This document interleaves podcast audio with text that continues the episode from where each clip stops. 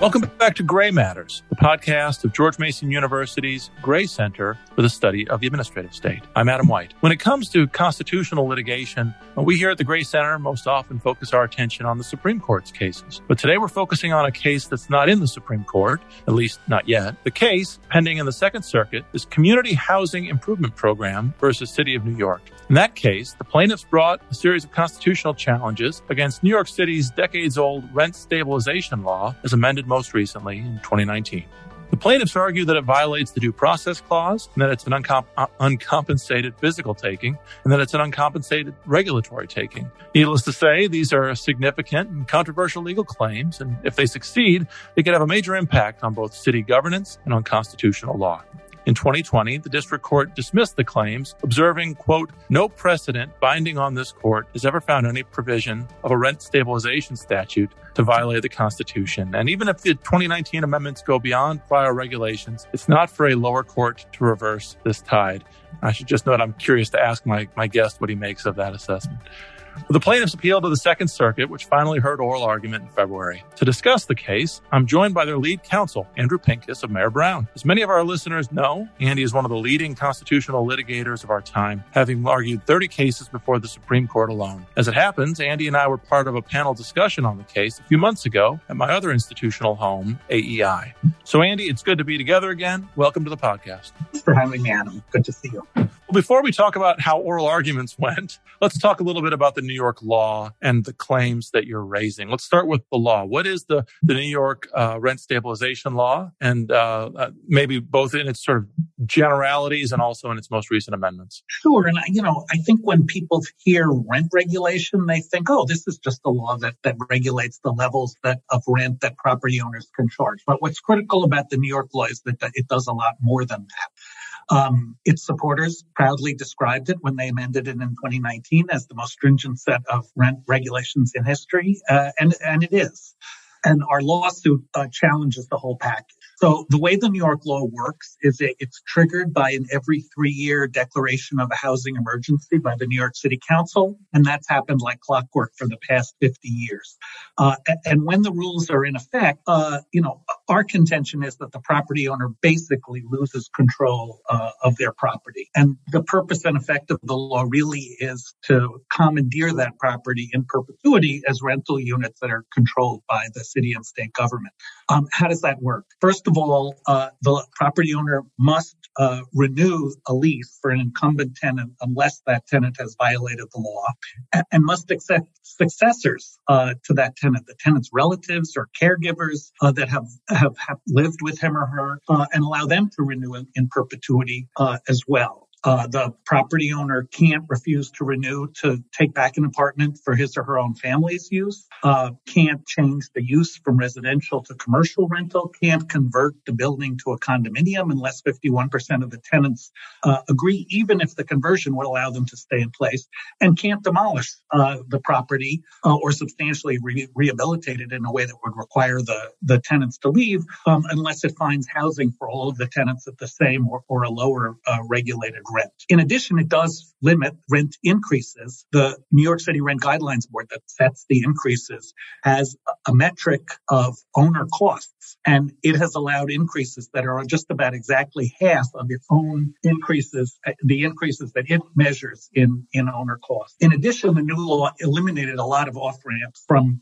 regulation, including, for example, if the rent got very high and the incumbent tenant was someone who had a very large income. And one of the things that you think about rent regulation also is, oh, are these apartments reserved for lower or middle income people? No, it's a lottery ticket. If you get it, you're lucky. It has no requirements, uh, rent, uh, income level requirements in, in terms of who's eligible. And also the 2019 law in particular set very draconian low limits on uh, property owners' ability to recover uh, for renovations to an apartment, you know, which is of course bizarre because we should all want uh, housing to be kept up. That's the whole name of the game. So that's a brief survey of, of what this law does. And, and how much of that, just to put a fine point on it, how much of that is sort of the, the older sort of rent stabilization law, we'll say the classic version of RSL, and, and what is really new in the 2019 amendments? Well, what's happened is the RSL, you know, it's a little bit like uh, an underground structure. It's accreted over the years. 2019 was a big accretion. The, the limits on the recovery of uh,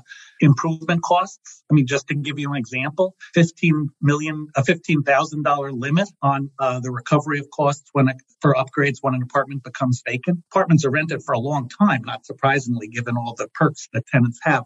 $15,000 doesn't come close to what owners typically have to spend to upgrade, but that's all they can recover. It's hard to think of something that's more a taking than saying you can't recover the costs of the capital improvements that you make to your property. And I used to, I used to practice in a, a, uh, a, a what's the right word? I, I, used to practice in an area of, of heavy economic regulation. I used to be, uh, I used to have FERC practice. And so I have a vague recollection that the Supreme Court said a very long time ago that there was a constitutional problem inherent in not allowing a regulated industry to recover its, uh, its, its cost of capital. I can't remember if that was the Hope case or which one that was. Um, is that, is you just, since you rang a bell in my mind, is that, is that part of the argument? No, that's exactly right. What the Supreme Court has said is when you have, you know, price regulation, the standard is reasonable expenses plus a reasonable return on capital. That's what the that's what the government should allow you to recover. And here we're we're not close to that. Right. Well, so I, I, sketched out just by name your three basic claims: the the due process claim, physical taking, and regulatory taking. Why don't we just give a sketch of each of those? I, would ask you to uh, to rank to, to just present the claims in order of say strongest to weakest. Um, but I, as a as a former lawyer, I know it's a very unfair question, so you can take them in any order that you want. I love all my claims, just like I love oh. both my children. But I will. Uh, but I will, uh, I'll try and do that. So f- first up is physical taking. Um, you know, what the court has said, and I'm sure we'll talk about the very recent decision in the Cedar Point case, which, which was a, landmark in, in physical taking jurisprudence. What the court has said is a government authorized non-consensual physical occupation of property constitutes a compensable taking. There's no balancing. The question, only question is how much property, how much compensation is owed. And, and, you know, our claim here is this fits right into that paradigm. If the property owner says, I don't want to rent my property anymore to tenants, I want to take it back for myself. I want to tear down my building and build something else. I'd like to change my property to commercial. She can't do any of those things uh, as long as there's an incumbent tenant. And, and we say that is classic physical taking. Um, on the regulatory taking front, you know, that's uh, really where the courts look at, at the impact of, of all of the regulations together on the property's value uh, and applies a multi-factor test that looks on looks at diminution in value, impact on investment-backed expectations, whether there's some countervailing benefit to the property, uh, and what the, the nature of the government intrusion is. And, you know, our claim is if you look at all of those things together, uh, this is the classic regulatory taking. Uh, not only is there this physical intrusion, but there are the draconian limits on the ability to recover through rent, investments to recover increased costs. All of those things together, we did a survey, uh, and rent regulated properties are, are worth up to 50% less uh, than rent uh, than non-RSL regulated properties. That's a tremendously significant diminution. The intrusion here is physical, the classic kind of taking. Um, and unlike in traditional zoning, where yes, there's a limit on what the property owner can do with her property, but the property owner also gets a benefit. If I'm my property is zoned for residential and the rest of the neighborhood is true, I can't build a gravel pit, but no one can build a gravel pit next to me, and so they can't diminish the residential value of my property. Uh, and so that reciprocal advantage that the court calls as a benefit. Here, no reciprocal advantage for people who are burdened by the RSL. They get all the burden, but there's no specific benefit that, that is given to them. And, and the other thing that this law does, and we think this is critical to the regulatory taking analysis, is that it sets rent levels not based on what you were talking about, which is reasonable cost, reasonable return on capital, uh, but it also requires uh, consideration of tenant ability to pay. Uh, and uh, Justices Scalia and O'Connor, in a case called Pennell, wrote a separate opinion saying that in itself is a taking because that is transferring to property owners a, an obligation that the government as a whole has. And that's one of the claims that we raised in the case. Andy, um, on the Cedar Point issue, by the way, way. Just for our listeners who aren't up to speed on that one, could you describe just really quickly what the court decided and how it plays into your takings clause case? Sure. So Cedar Point was a, was a challenge to a California uh, regulation uh, that permitted union organizers, organizers who wanted to organize farm workers, enter farm property uh, up to three hours a day for 120 days a year. Uh, the Court of Appeals, the Ninth Circuit in that case, so that was challenged by the farm owners as a taking, physical taking. Uh, the Ninth Circuit said, no, not a physical taking because it didn't grant the right to enter 24 hours a day, 365 days a year. So it had to be regu- uh, analyzed as a uh, regulatory taking under the multi-factor test that I described. Uh, the Supreme Court reversed and said it was a physical taking, talked about the critical importance of the right to exclude as one of the most important rights in the property owner's bundle of rights, the right to exclude others from your property. Um, and that what the government had done here was to take away that right to exclude. The property owners no longer had a right to exclude uh, these farm organizers, and therefore uh, the regulation uh, affected a per se taking. And we say, look at this exact parallel. The lease has expired under conventional property analysis. The lease expires. The owner has the right to recover use and enjoyment of the property for whatever purposes are otherwise lawful, um, but certainly to exclude the incumbent tenant. But the RSL says, no, no, no, you must renew the lease, uh, except in these very narrow circumstances. And you must continue to do so for that tenant and for successors that qualify under the successorship clause on into the future and that's a physical taking. A second ago, you said, you know, under a conventional property uh, property law analysis, that makes sense. But I mean, I've never lived in New York, but as I understand it, it's you know, it's not exactly a, a, a libertarian paradise. It's a pretty, you know, significantly regula- regulated community, especially in terms of housing, and that's been the case in New York for at least a century, I suppose, more at this point. When it when you, whenever one has a, a takings clause analysis, certainly with regulatory takings, and maybe I'm not sure, but maybe with physical takings, some attention is paid to the background principles of law that were governing uh, before this particular imposition was placed on the property. I know that comes up, especially in regulatory takings, where sometimes it, it seems to me it almost becomes a little bit circular, right? Asking what's the what was the background principles of law, or at least the what was just the the court's formulation of at one point. Um, uh, reasonable investment backed expectations. Mm-hmm. That how does that play into your takings clause analysis? I mean, surely none of unless unless some of the landlords in New York have, have held or owned these properties for decades upon decades or, or more. They they purchased this property knowing it was going to be heavily regulated, knowing it was going to be subject or at least possibly subjected to rent, rent stabilization. The specifics of the law would change over time, but New York's had rent control for a very, very long time. How does that factor into the reasonable expectations and the legal rights of, of the property owners? Well, it's interesting that the Supreme Court has grappled with that both in the physical and the regulatory takings context. And in the physical takings context, in another physical takings case called Horne, which dealt with raisins, not, not real property, but actual physical property, grapes that were turned into raisins. Uh, the government, the federal government there had a program uh, that required uh, raisin growers to actually contribute some of their raisin crop to the federal government for uh, because of a, a, raisin marketing order that was designed to protect, uh, prevent a glut on the raisin market. And the challengers in that case didn't want to do that. They didn't want their raisins literally taken by the federal government. And one of the arguments that the government made was you you grew these raisins after you knew uh, that this regulation was in effect, so you have no takings claim. And, and the, the chief justice who wrote the opinion for the court said the government let them grow grapes uh, or let them make wine defense didn't really work. Uh, and I think that's clear that in the physical takings context, at least, the government can't rely on those kinds of arguments. In the regulatory takings uh, context, it's a little more complicated. Uh, the Justice Scalia, writing for the court in a, in a case called Palazzolo, uh, said you can't grandfather takings uh, claims out of existence. Uh, and he said the fact that someone took the property with knowledge of the regulation shouldn't be considered. In some subsequent cases, the court has said,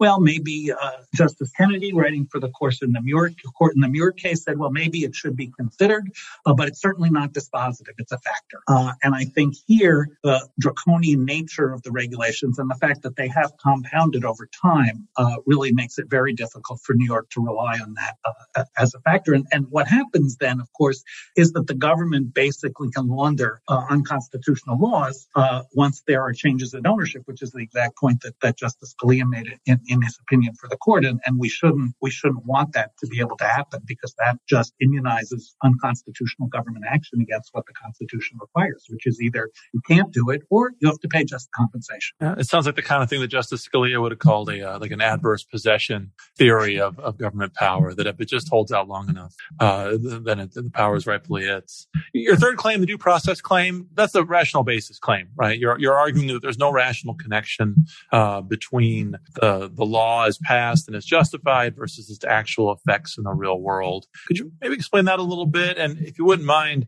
uh, I know you're not the spokesman for the city of New York, but could you maybe just give a sense of the justifications that New York has put forward for the, the rent stabilization law over time and, and then explain why they, they fall short? Sure. And, and it is a rational basis claim, although we, we say, you know, that is something that the Supreme Court might want to look at, you know, given that property rights are protected by the Constitution and, and, and here are some quite direct intrusions on them. But we recognize that, that lower courts don't have the ability to change there. So, you know, let me sort of tick through some of the justifications that have been raised and, and why they don't work. You know, first, of course, oh, we're, we're, we're making it possible for lower and middle income people to live in New York. That's a critical goal. Um, but the problem, as we talked about earlier, is nothing limits this program to lower and middle income people. And uh, our complaint, which is very detailed, we wanted the courts to have a very detailed, uh, more than 100 page uh, complaint that recites a lot of facts uh, so that they could look at the, at the legal claims against a background of what's happening in the real world. Uh, but in the real world, both um, empirical surveys and uh, anecdotal evidence uh, is that there are a lot of quite wealthy people living in these apartments uh, and getting the benefit of this program. And it's hard for the government to say that a program that doesn't have any uh, income level or other check is really designed to do something that, that it clearly doesn't do. Um, the other argument that they've advanced is, oh, this is actually protecting, alleviating the housing shortage by making sure that we can preserve housing uh, for rental purposes and it's not diverted for, for other purposes. The problem is uh, that, again, we looked at the real world. If you look at the zoning envelope, the buildable space on a piece of property in RSL regulated properties versus non RSL properties, there's a big chunk of zoning envelope left that could be built and could create, our estimate was up to 100,000 new units in, in New York City uh, if they were all used. But of course, the obstacles to, to renovation or to demolishing and new construction make it virtually impossible for people to make that investment. Um, the other thing to talk about is this is uh, really a zero sum game. To the extent there are benefits to people who are in RSL housing, that just drives up the price that people pay in uh, non regulated housing, which is why, you know, as we discuss, economists don't agree about a lot, but there's overwhelming agreement by economists that rent control and this kind of rent regulation does nothing to protect lower income people or to produce more housing. So the government ultimately falls back on stability, neighborhood stability. Uh, this is good because it keeps people in apartments, and that's a good thing for neighborhood stability. Um, that's certainly true uh, uh, uh objectively, uh, but who is being kept in apartments here. This is really uh, something that discriminates against newcomers to New York. Uh, it discriminates probably in favor of older people versus younger people. And, and we really question whether in this context that's uh, a credible, valid government justification when it's having all of those adverse consequences. When you sort of invite the Supreme Court to maybe rethink the rational basis test a little bit if necessary and, and put some more teeth in it, I'm sure uh, my friend Randy Barnett, uh, I'm sure his, his ears are burning when he when he hears that. Um, that'd be music to his ears. But, you know, practically speaking, you know, this is an area, this is a, this is an issue that, that obviously carries over into administrative law. And we'll, we'll t- touch on that a little bit more later. You know, this is not an administrative law case, but it is in many respects an administrative state case. Maybe we'll just to dwell on one point for now. Uh, it's true that economists are generally critical of rent control or rent stabilization rules. Uh, and it's true that, as far as I can see, that New York's justification for the law over time really don't withstand real scrutiny, you know, when you compare them to the real world. But, but the fact is New York's government was elected to govern, to legislate, to regulate. Uh, and traditionally, we let the elected parts of our government have a pretty wide berth when it comes to making judgment calls on disputed theories of economics, on, on other sort of disputed policy or value judgments. Uh, anytime you have a rational basis claim, uh, anytime you have an arbitrary and capricious claim in administrative law, you're effectively asking the court to say that even if the government has offers some justification, that it just doesn't pass the, the say the, the, policy smell test. Um, how far do you think the court has to go to really second guess the regulators here? Or are you really saying that it's just so cut and dry that there isn't sort of a value judgment, a disputed policy or economic judgment here for the court to make? Well, I guess two responses to that. With respect to our takings claims, there is a clear constitutional right, uh, and a right that really has an extremely important purpose. I mean, the, the, the critical underlying purpose takings clause is that government shouldn't be allowed to force the few to bear the costs uh, of government that or of a government program that in fairness should be borne by the populace of the whole or the government as a whole through taxation. And, and I think this is a classic kind of program that falls right within that. I mean, the government, the proponents of the 2019 law and, and even some of the government uh, briefs in this case, you know, talk about the government's need to preserve rental housing. Well, the government can preserve rental housing if it owns it, but of course it doesn't own this property. And, and what it's really doing is saying we have a great need for rental housing. We maybe we have a need for housing that's especially targeted at lower income people.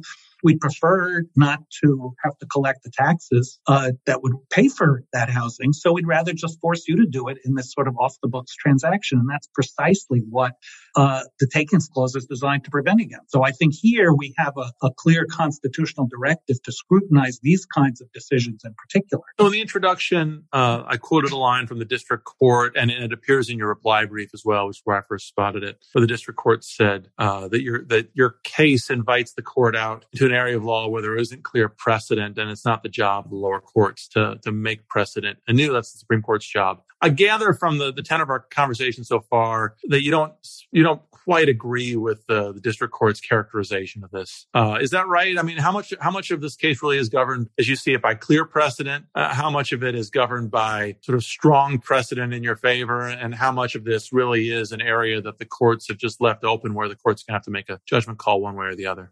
Well, I, I guess a, a, couple of things. Um, on the physical takings claim, there, there's a case called Yee uh, that the Supreme Court decided a couple of decades ago that, that dealt uh, with rent regulation, it was rent regulation of mobile home pads in California.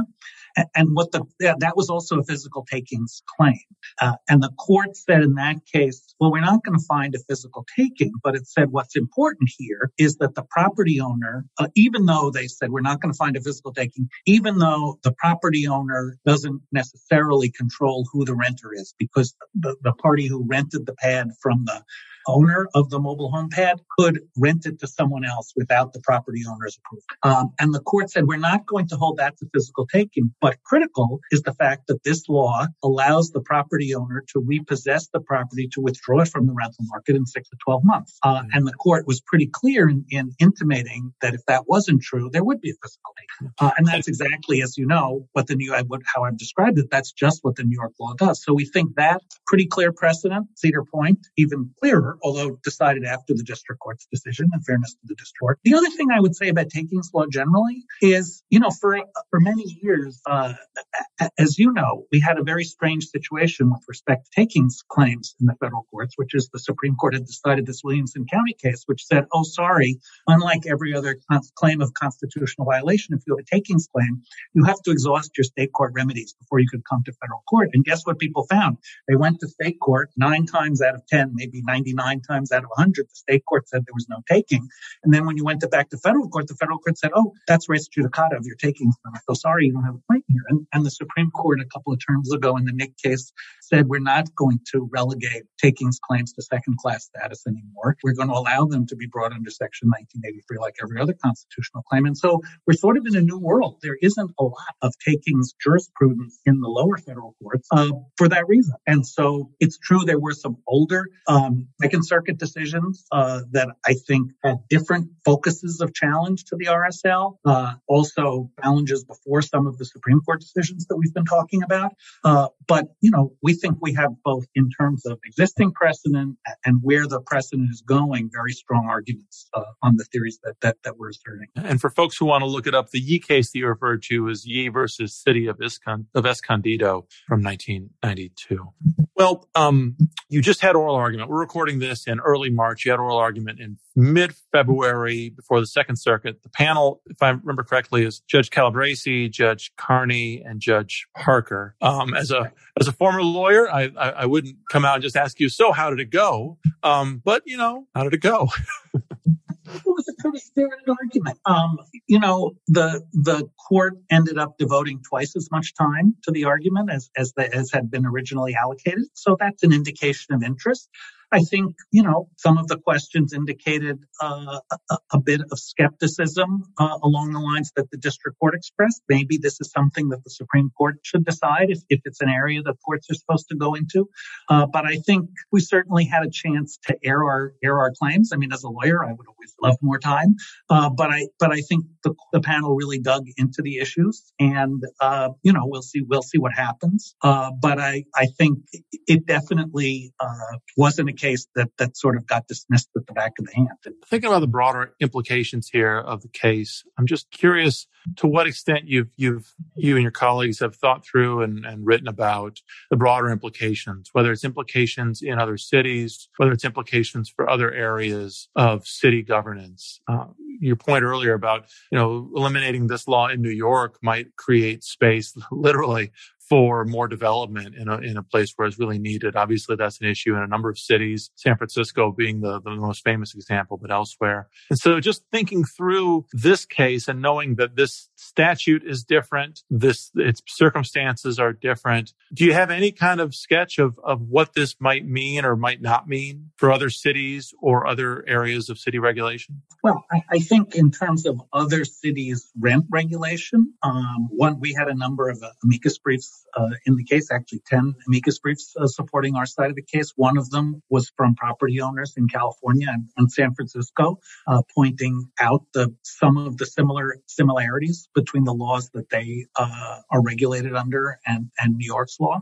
So I think this could have some implications, at least for the localities that have uh, the kind of um, very broad regulation that that really goes beyond rent levels and regulates, you know, requires uh, that properties essentially be dedicated uh, for the long term uh, to rental purposes. Um, in, in, terms of, of broader issues, no, I, I think there are all kinds of property related regulations uh, that are sort of out there. I mean, the, the raisins case that I described is, is just one example where I think uh, there's more focus uh, than there used to be on uh, the extent to which, whether they're federal, state, or city regulations, really single out property owners uh, for significant burdens, and, and, whether the takings clause is implicated by those kinds of regulations. And then just panning back one step further before we go, as I mentioned a couple of times, you know, needless to say, this is not the classic subject matter of the Gray Center's focus. Uh, we tend to focus on the on administrative law and regulation, especially at the federal level. Um, although we focus sometimes in state law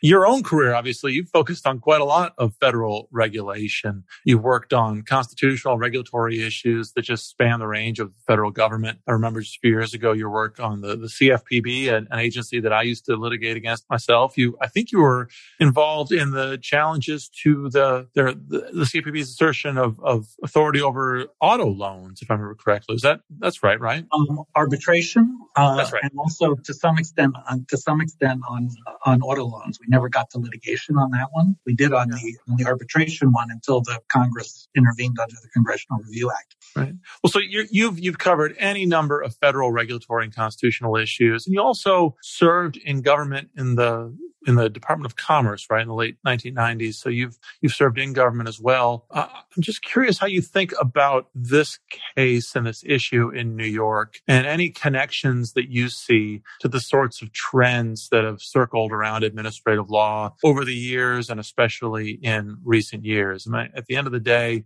there's some commonality in terms of disputes over economic regulation, over the process, over the the sort of stance of the court vis-a-vis the administrators and and and and and sort of notions of deference, whether it's Chevron deference or deferential rational basis review. Uh, this question's already gone on longer than I meant it to. So just in general, how does this fit into the broader issues of administration that you've been grappling with over the years? Well, as I said before, you know, we, we do have an explicit constitutional right here, which I think distinguishes it. I, I do think um, that there is there's a tension here, you know, and, and you pointed out at the beginning. On the one hand, we we don't want um, to say that you know unelected judges are going to be able to override the judgments of uh, administrative actors, and I think we need agencies for for all levels of government to function effectively.